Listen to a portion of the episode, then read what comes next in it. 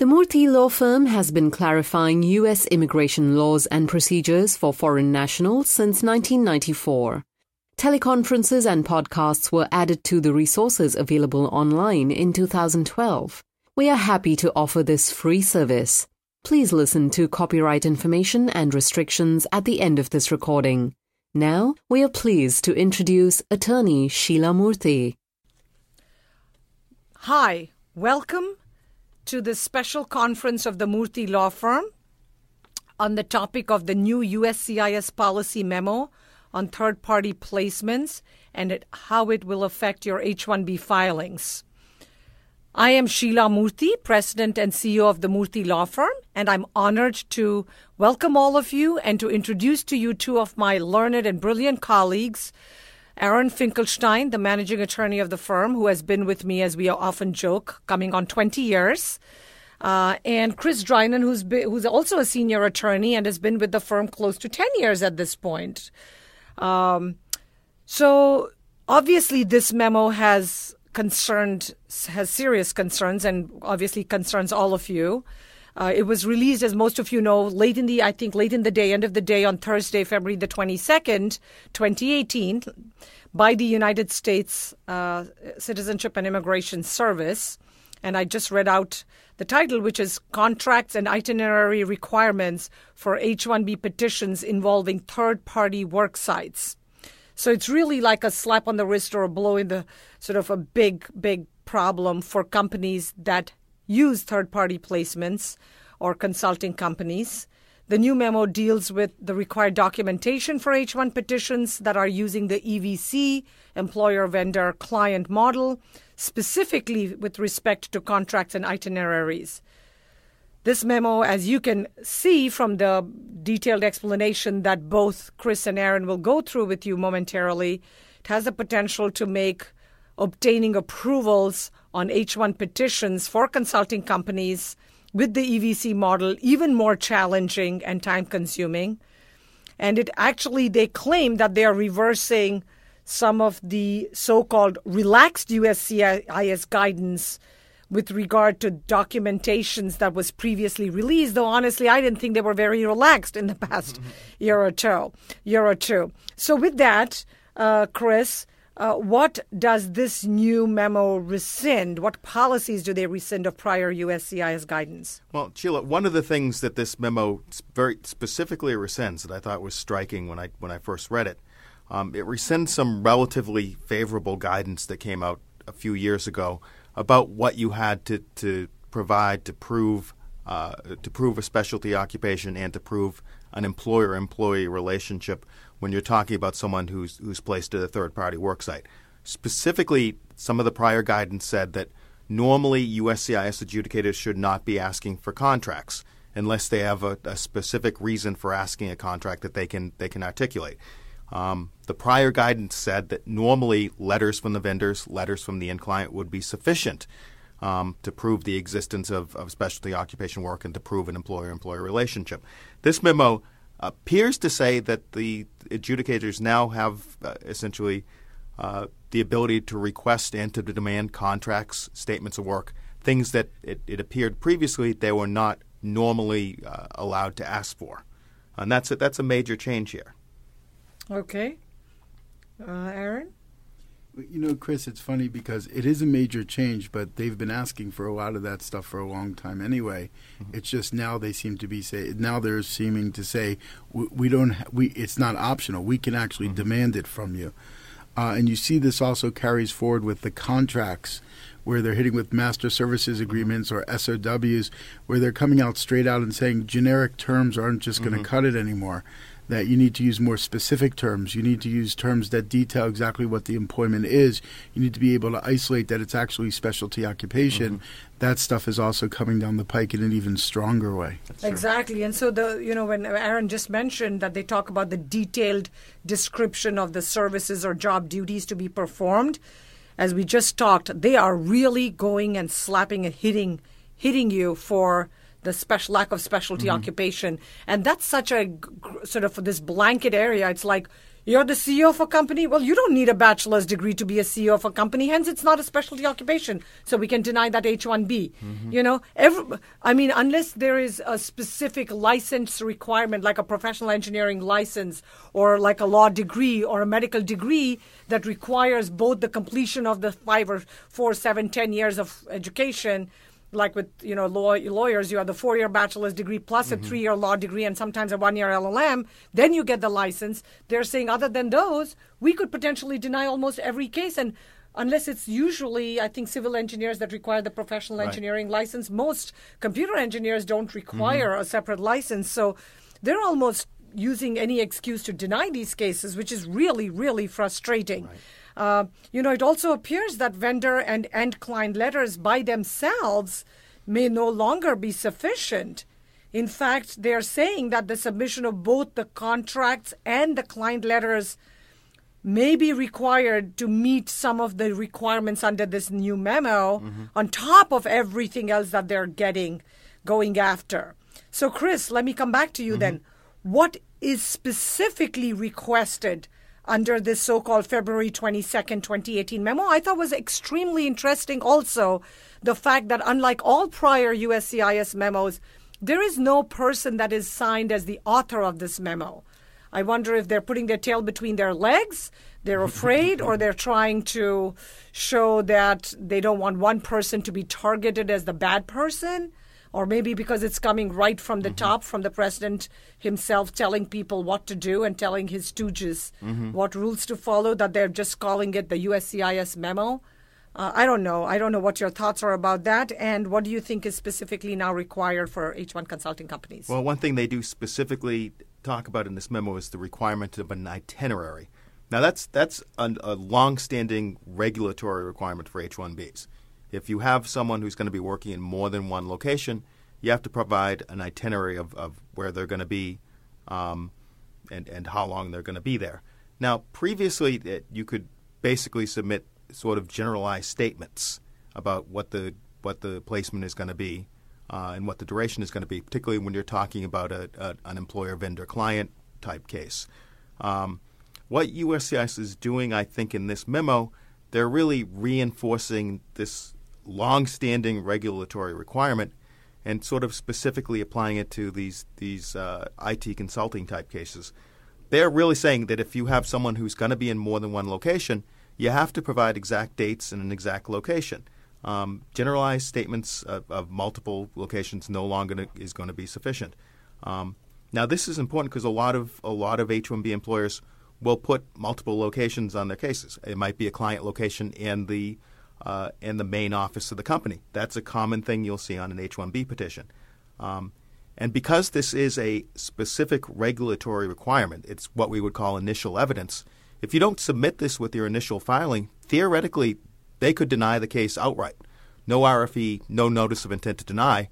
You could file your case and, and then a couple of months later just get a denial back with no opportunity to respond. And that's, that's really a, a big issue. This is sounding ridiculous and crazy. Aaron, you're trying to say something? Well, it's just that it's interesting even further because let's say you have somebody who has two client locations and that individual doesn't honestly know when he's going to be working at which client location is as and when needed, but they know that between the two client locations they're filling 40 hours. So in that situation, you want to put dates and times and locations and be specific. But the reality is that there is no specificity. Mm-hmm. So what you're ask, actually asking you to do is either present something that doesn't exist or take the risk of pretermission and outright denial. Mm-hmm. So that's uh, it's a pretty crazy standard. Uh, the other thing that they enhanced on top of what they put as the itinerary is they said, hey, even if there's one third party work location, so it's not multiple locations, you know what? It's a good idea to submit the itinerary anyway because somehow that itinerary is also going to help us to understand whether or not it's not it's a specialty occupation. And whereas what Cliff, uh, what Chris was saying before, that we were looking at dates and locations of employment, here they've enhanced it even further. They said, hey, when you submit this optional specialty, this optional itinerary, which is supposedly going to help us with specialty occupation, you should include the dates of the services or the engagements, the name and address of the ultimate employer, is the way they phrased it, but they mean the end client, of course. The names, addresses, including floor suites, offices, and telephone numbers of the location where the service will be performed from the time requested. And not only that, but we want you to give us corroborating evidence to show that your itinerary, which actually is not even required, is a bona fide itinerary that you've submitted, even though it was optional for you to submit it in the first place. So they've actually taken itinerary. They've said we have the right to out and out deny your case if you don't give us the basic itinerary. But while you're at it, we really want an enhanced itinerary and we don't trust you. Kind of, you need to prove to us that that's the bona fide real place where you're going to be working and when. It almost sounds like that they almost want to cancel the H-1B petition that the administration and the executive branch doesn't have ju- judicial or the power to create mm-hmm. make laws with statute, but in a sense they're pretty much taking away since Congress is not acting to remove because Congress, especially even a Republican controlled Congress that we have now is inclined to want to protect H-1B employers and H-1B work, etc. But the president and his uh, whole agenda was mm-hmm. about, you know, taking not just illegal immigration, but there his heavy agenda was H-1s. But he made it sound, though he did equivocate a lot. He did say, mm-hmm. "I love H-1s and they're useful," and then next moment he would say, "No, no, no, uh, you know, H-1s there's been an abuse and misuse of the system." So he would waffle but now that he got elected, the whole thing seems to be how can I cash in those checks, millions and millions of dollars, and give you nothing for it? If we went into a store and gave somebody thousands of dollars and expected something in exchange, but I got nothing for it, I would be pretty ticked mm-hmm. off. And I think all our H1 employers and consulting companies have every right to be really upset and livid. Mm-hmm. Angry is an understatement for the government cashing in checks, demanding fees, taking in the money, and then not giving the approvals for which we are applying. And I can't even go down the road to the competition to get my H1 approval because this is a damn monopoly. Mm-hmm.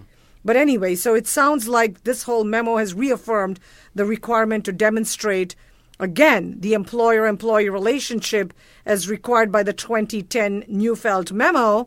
And in third party placement sites, we know the employer employee relationship is more difficult to prove. So, with that, I'm going to have mm-hmm. Chris explain. Yeah, this memo uh, restates the requirements of the, the 2010 Neufeld memo, which I suspect a lot of you are, are familiar with it. Um, we've talked about that many times. Essentially, you have to show the that the H-1B petitioner is is actually the employer of the of the H-1B employee, um, even though they're they're working at a client location. Essentially, the Neufeld memo said H-1B employer has to be directing the activities of H-1B employee, not the end client. Um, that's that's that's old news. That's Which itself. I think, is very very tough and yeah. difficult in the EVC model because they can't be monitoring day to day activities of their employees. Exactly, and this memo talks about that and and notes, uh, as you just did, Sheila, that this is more difficult to establish when you're talking about an EVC case. Um, it also notes that it becomes increasingly difficult when you talk about more uh, more extended relationships. We have not just an EV, an EV, and a C. We have an E, a V, a V, a V, and a C. Multiple vendors, um, multiple change of chains of contracts. Uh, it gets more difficult to show this employer-employer relationship. It also gets more difficult, and, and which is closely related, to show that there's specialty occupation work available because it's all it's all tied in together. Um, now, the memo also, which I think is telling, seems to say that there are more uh, H-1B rules violations in this type of relationship. Things like wages, uh, wage violations, benching violations, um, not providing specialty occupation duties as as the employer is supposed to be doing.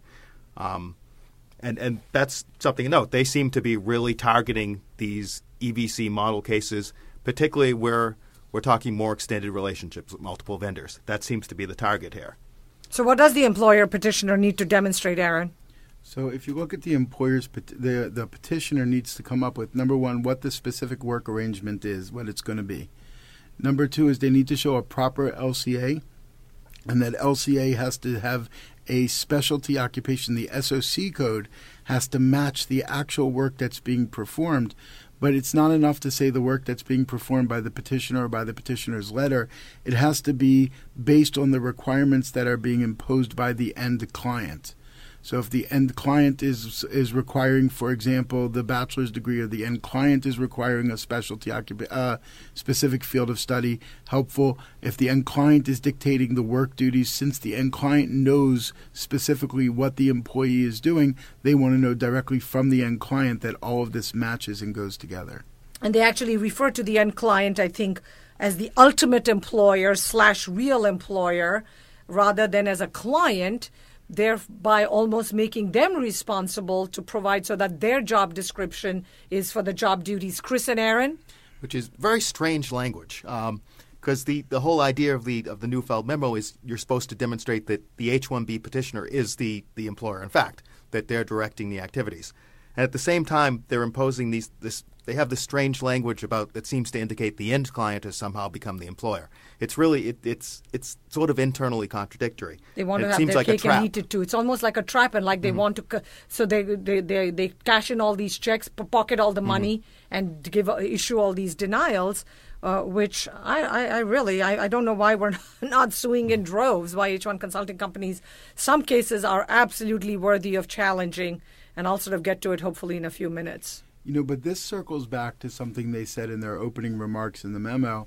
They refer to there being a vendor and an implementation vendor. Mm-hmm. And there's a distinct difference because I get the feeling that if you're getting lender, letters from vendors and you're looking at end clients, they're looking for the specific job duties coming from the end client and they're characterizing the end client as the ultimate employer. They're trying to recharacterize what's going on but I'm I'm just getting a sense from the tone of the memo that if you had multiple people placed at one client site, and one of those person one of those people was for example in a lead position where the person was actually dictating the job duties of the other people and they were all together three people five people and this person is the lead software developer or this person is the manager of the group or if you have autonomy of the project of the product where you have 10 or 15 people placed at a client site and they're saying this is the project we want you to complete and your job is to complete the project from beginning to end. So your company is actually dictating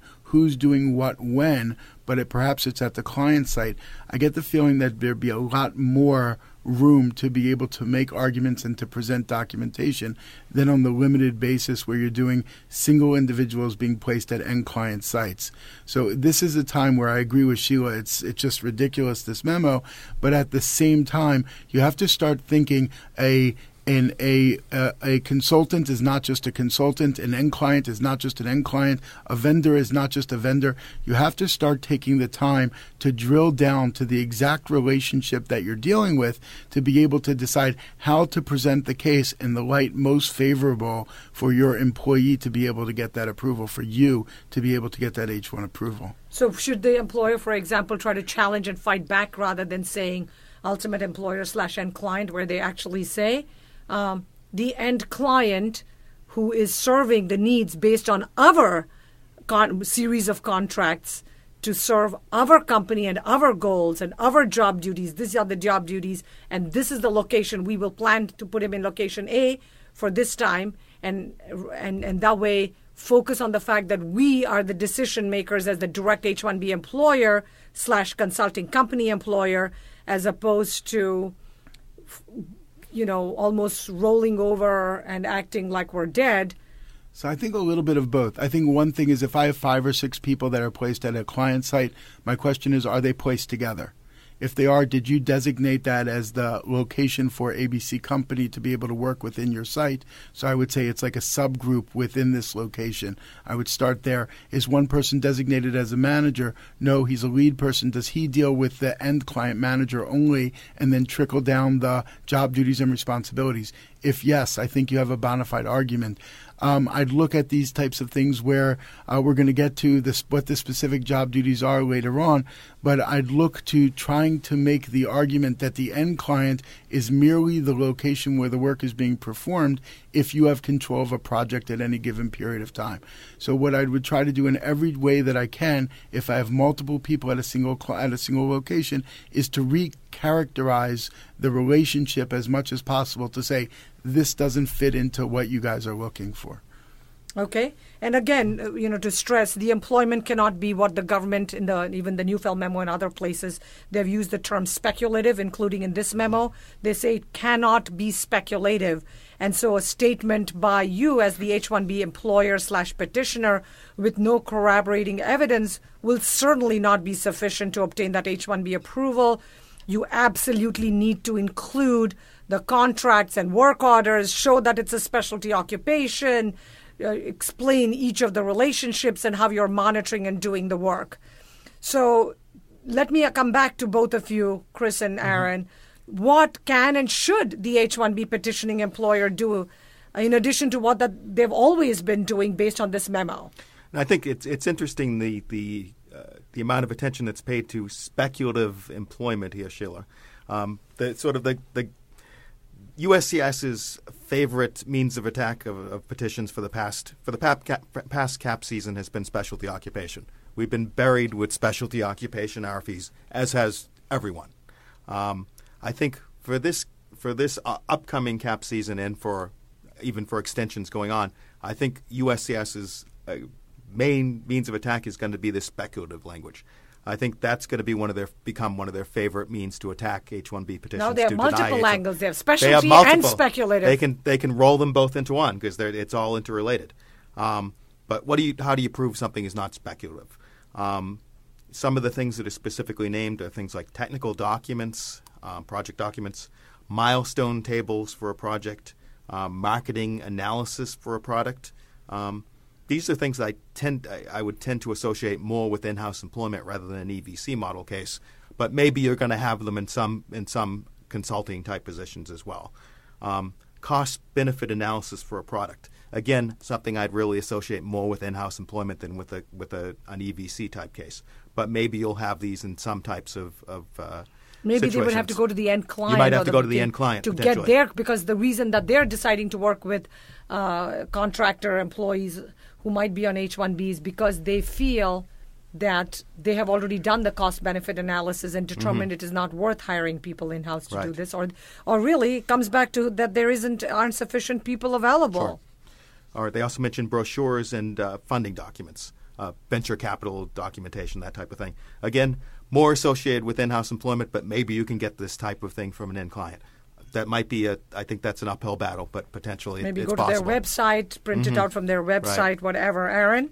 So I would just add a couple of things. One is this thing speculative. The concept again bothers me a little bit in a sense that if you're paying somebody between seventy-five thousand to one hundred and twenty-five thousand, you're not speculating on 10 employees that are costing you a million and a million and a half dollars. That's in just hopes, in base salary without benefits. In the hopes that maybe we'll get something. So we'll, we'll, it just, the logic behind that I would pay somebody so much money to speculate that maybe we'll hit a job just seems, and so many people just seems, you know, the standard of more likely than not, the standard would be that's unlikely.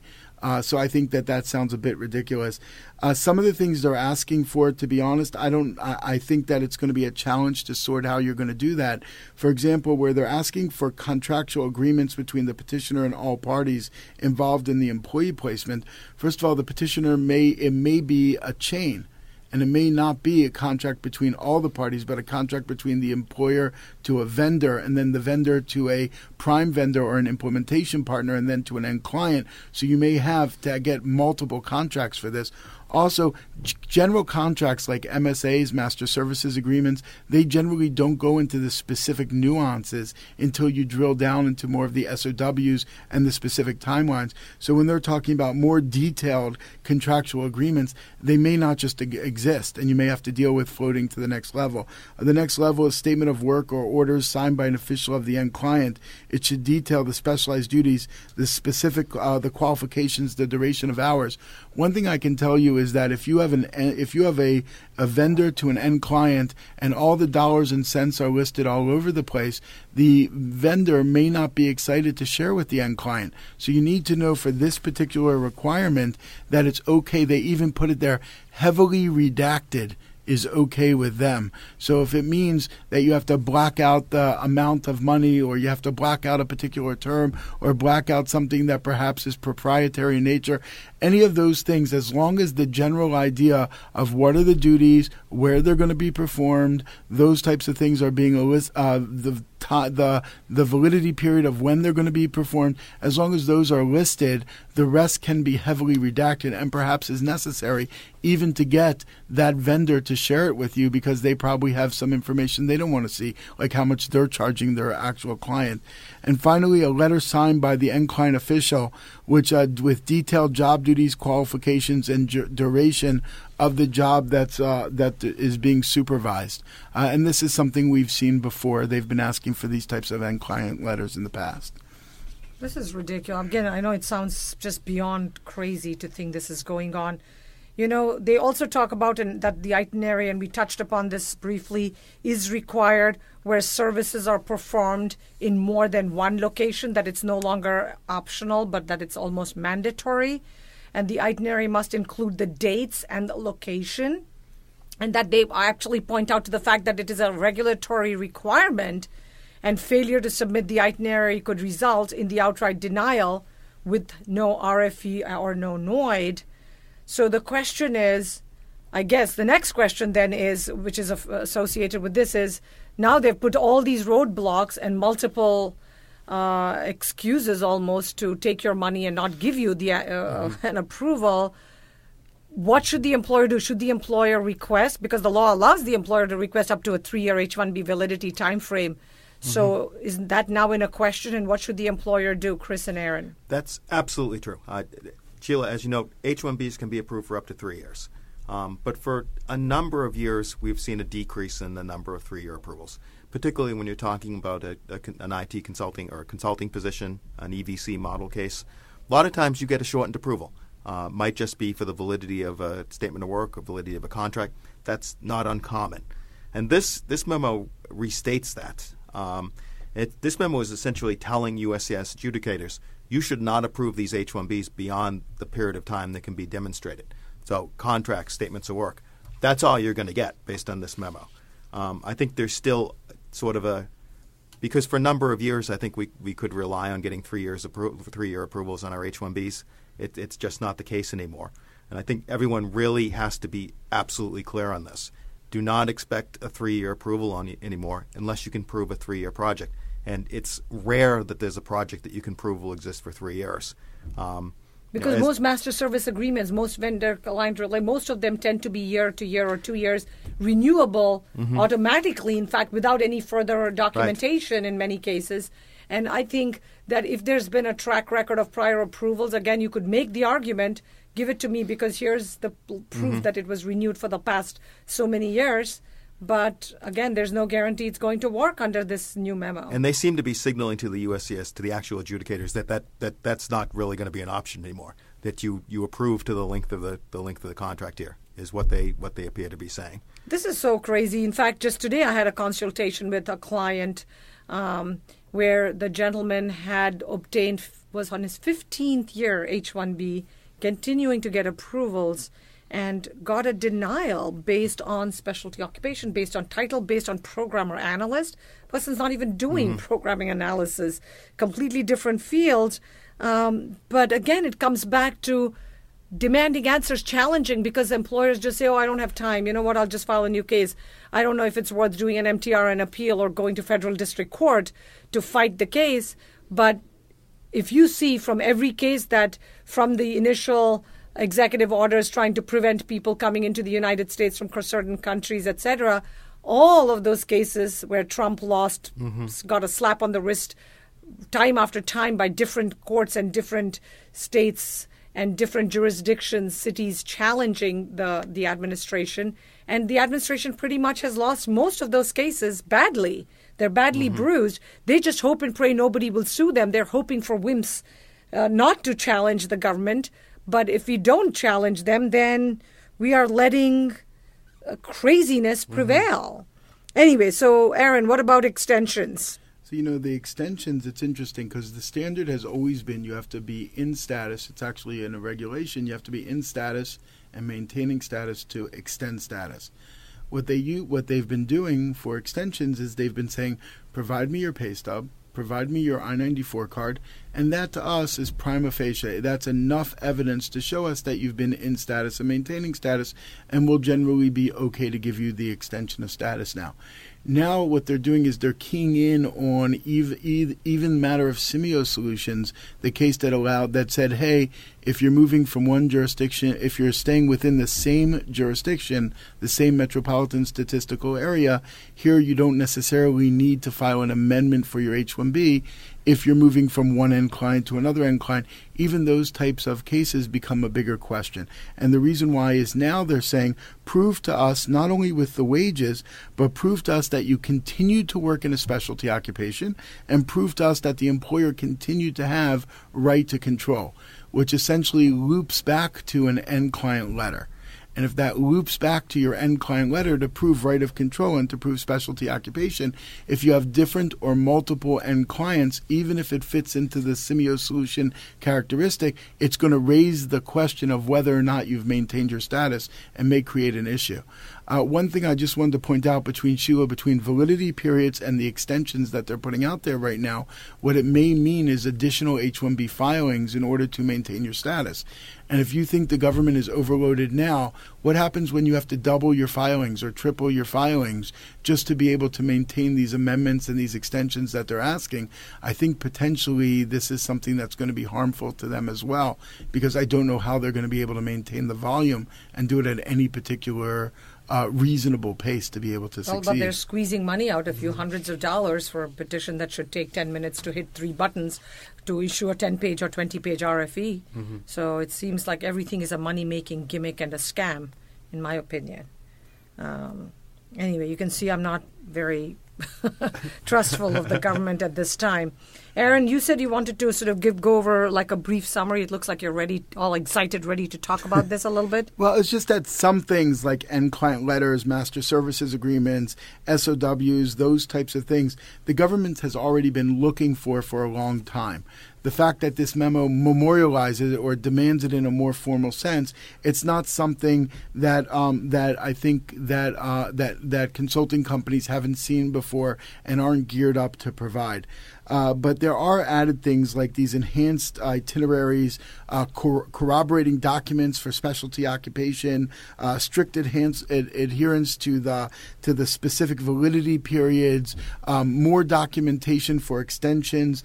Uh, these are things that have definitely changed, and these are things that consulting companies uh, are clearly show that consulting companies, I think, are carrying more of a target on their back, and therefore have to either, as Sheila would say, fight back against the government or be very particular in the way that they dot their I's and cross their T's, so that when an issue comes up, such as through the audits or such as through the FDNS site visits or such as through wage and hour, doing a uh, review of your of your of your um, LCAs and your wages all of these things you have to be hyper hyper uh, aware of to make sure that you're doing it correctly so that it doesn't become an issue later down the line.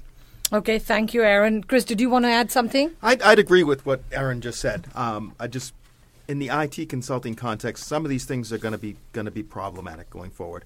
Um, particularly if you're talking about a, a chain of multiple vendors um, getting contracts is going to be problematic. It always has been that was the idea. That was why in client letters and vendor letters have, have previously been acceptable as a substitute. Getting contracts is problematic, uh, particularly if you're talking about getting a contract from someone you don't have a direct relationship with. Although also the although it talks about in client letters here, these are very these are I think somewhat different in client letters than than people are used to providing.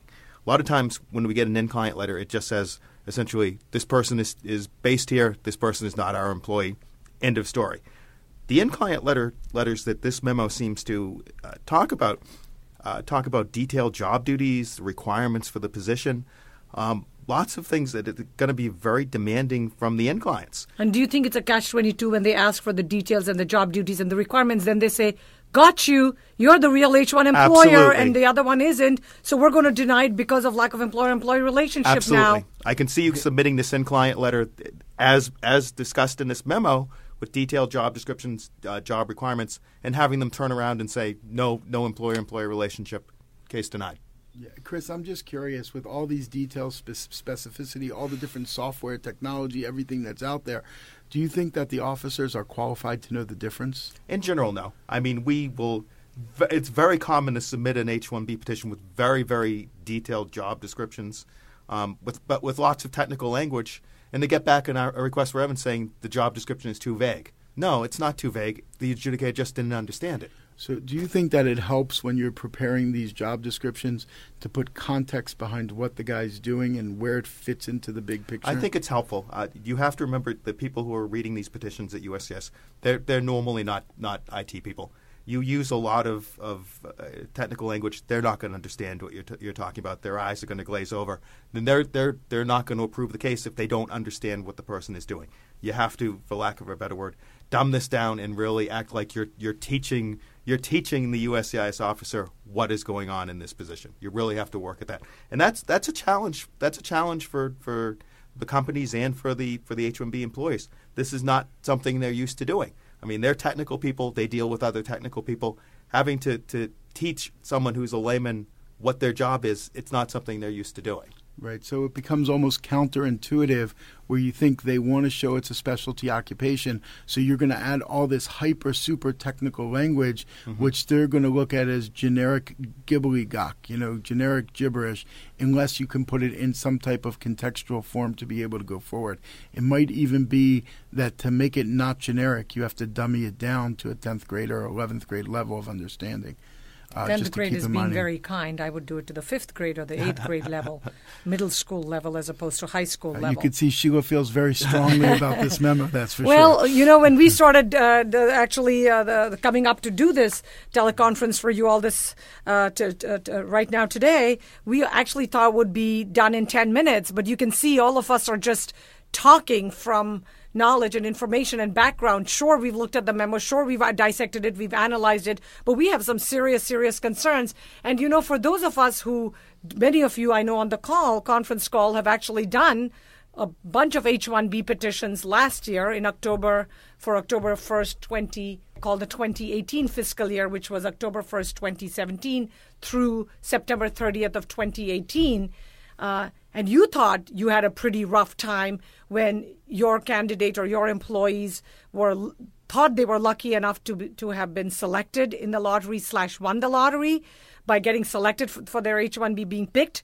But then this we saw a lot of the consulting companies have this huge increase in the denials of the H1B cap subject cases based on lack of specialty occupation, the whole level one wage, a whole bunch of new the, the sneaky um, uh, tricksters who released the memo dated March 31st of 2017 when they knew everybody was ready to file uh, already on that day by the time they released that memo. This year, I guess, maybe because they got some pushback or people thought they were sneaky, they actually had the decency, I guess, if you want to call that, call it that, memo dated February 22nd, though they did, couldn't even put a name of mm-hmm. who the heck was issuing it, from which service center, and who was authorized to do this.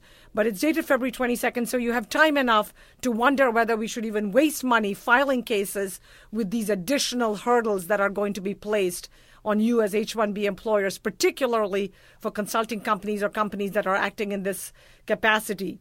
No, I absolutely um, echo the words that she was saying in terms of fighting for justice. I also empathize with the employers uh, who are trying to make a buck, just trying to get their businesses going, and with the employees that are trying to have families and pursue the American dream. Um, there are ways that you can look at it, especially if you have multiple loca- employees at one location, especially if you have long standing relationships with your mid vendors and your end clients. Um, it is a time to stand up and to fight. It's also a time to think about what you're filing. The days of putting together a file and throwing it in there and it just gets approved, that's not these days, but it doesn't mean it's an impossible hurdle to overcome. It just means you got to be more aggressive, you got to be a little bit smarter, and you've got to go, you know, toe the line a little bit more to get to that place. And I don't see anything wrong with taking a two tiered approach fight the good fight, go to federal government, c- contribute to what you need to contribute, step up to be a plaintiff when you need to, but at the same time, be smart about how you're preparing and what you're doing so that you can continue to have success in your businesses while you're getting all of this to a better place. Absolutely. If the employer is able to provide all of this documentation and able to dot the I's, cross the T's, and get the support from the end client willing to give them this information, the case is approvable. Um, is potentially approvable even according to them. Chris, you're trying to say something? Yeah, it just I, I I, just to, to sort of go on with what Aaron was saying. Um, we've talked a lot about compliance in the past year or so. We've seen lots more investigations, lots more uh, document fraud investigations. Clearly, the U.S. government, the Department of Homeland Security, ICE, um, Department of Labor, they're looking at, at H-1Bs and they're looking at H-1B employers a lot more closely. Um, and and some of this all comes from a perception that there's uh, abuse there's and been, fraud there's in the been whole abuse, there's benching, there's wage violations, Mm. and and truthfully, there has been some of that. So this is this does not this is not coming in a vacuum. There have been things that have led to this to this this type of memorandum from the U.S. government. And employers, if they cut corners, if they if they play fast and loose with the regulations, they're hurting themselves. They're hurting the whole system. Um, so please, Absolutely. every- everyone needs to be really toe the line. Really be very careful what they're doing on their H-1Bs because it will come back to bite you, and it comes back. It it harms everyone who's filing H-1Bs. Frankly. Absolutely. And Chris, I couldn't agree with you more. In fact, in a lot of the seminars and talks that I give around the country, I always say, you know what? It is a nation of laws, it is a nation of rules. We all need to play by the rules. Don't commit fraud or misrepresentation. Don't get tempted to take the shortcuts. And all of that goes without saying. And there is a concern from all of this that they feel a lot of consulting companies have a higher level of wage violations, benching, fraud, you know, improper work locations with the matter of Simeio Solutions case, etc. Just because of the tight timing of this memo that just came out, that recently came out, what we might do at the Murthy Law Firm is probably played or replayed a couple different times for our first our existing Murthy Law Firm clients, and then possibly for um, others out in the industry and other organizations that uh, I choose to serve on as a legal advisor to help them. So hopefully all of the organizations can benefit from the analysis and the discussion of this memo to try and increase your chances of getting the H1B approval in this really bizarre political climate. As always, on behalf of myself, Sheila Murthy, Aaron Finkelstein, our managing attorney, and Chris Trinan, and all of us at the Murthy Law Firm, we thank you for joining us for today's teleconference. We hope we can help you with your H 1B processing, and we look forward to continuing to take good care of you. Have a great day. This is a free service. The content is the protected copyrighted property of the Murthy Law Firm. Unauthorized recording or dissemination of these materials without prior permission is prohibited by law. Learn about our firm, how to engage our services, and more at www.murthy.com.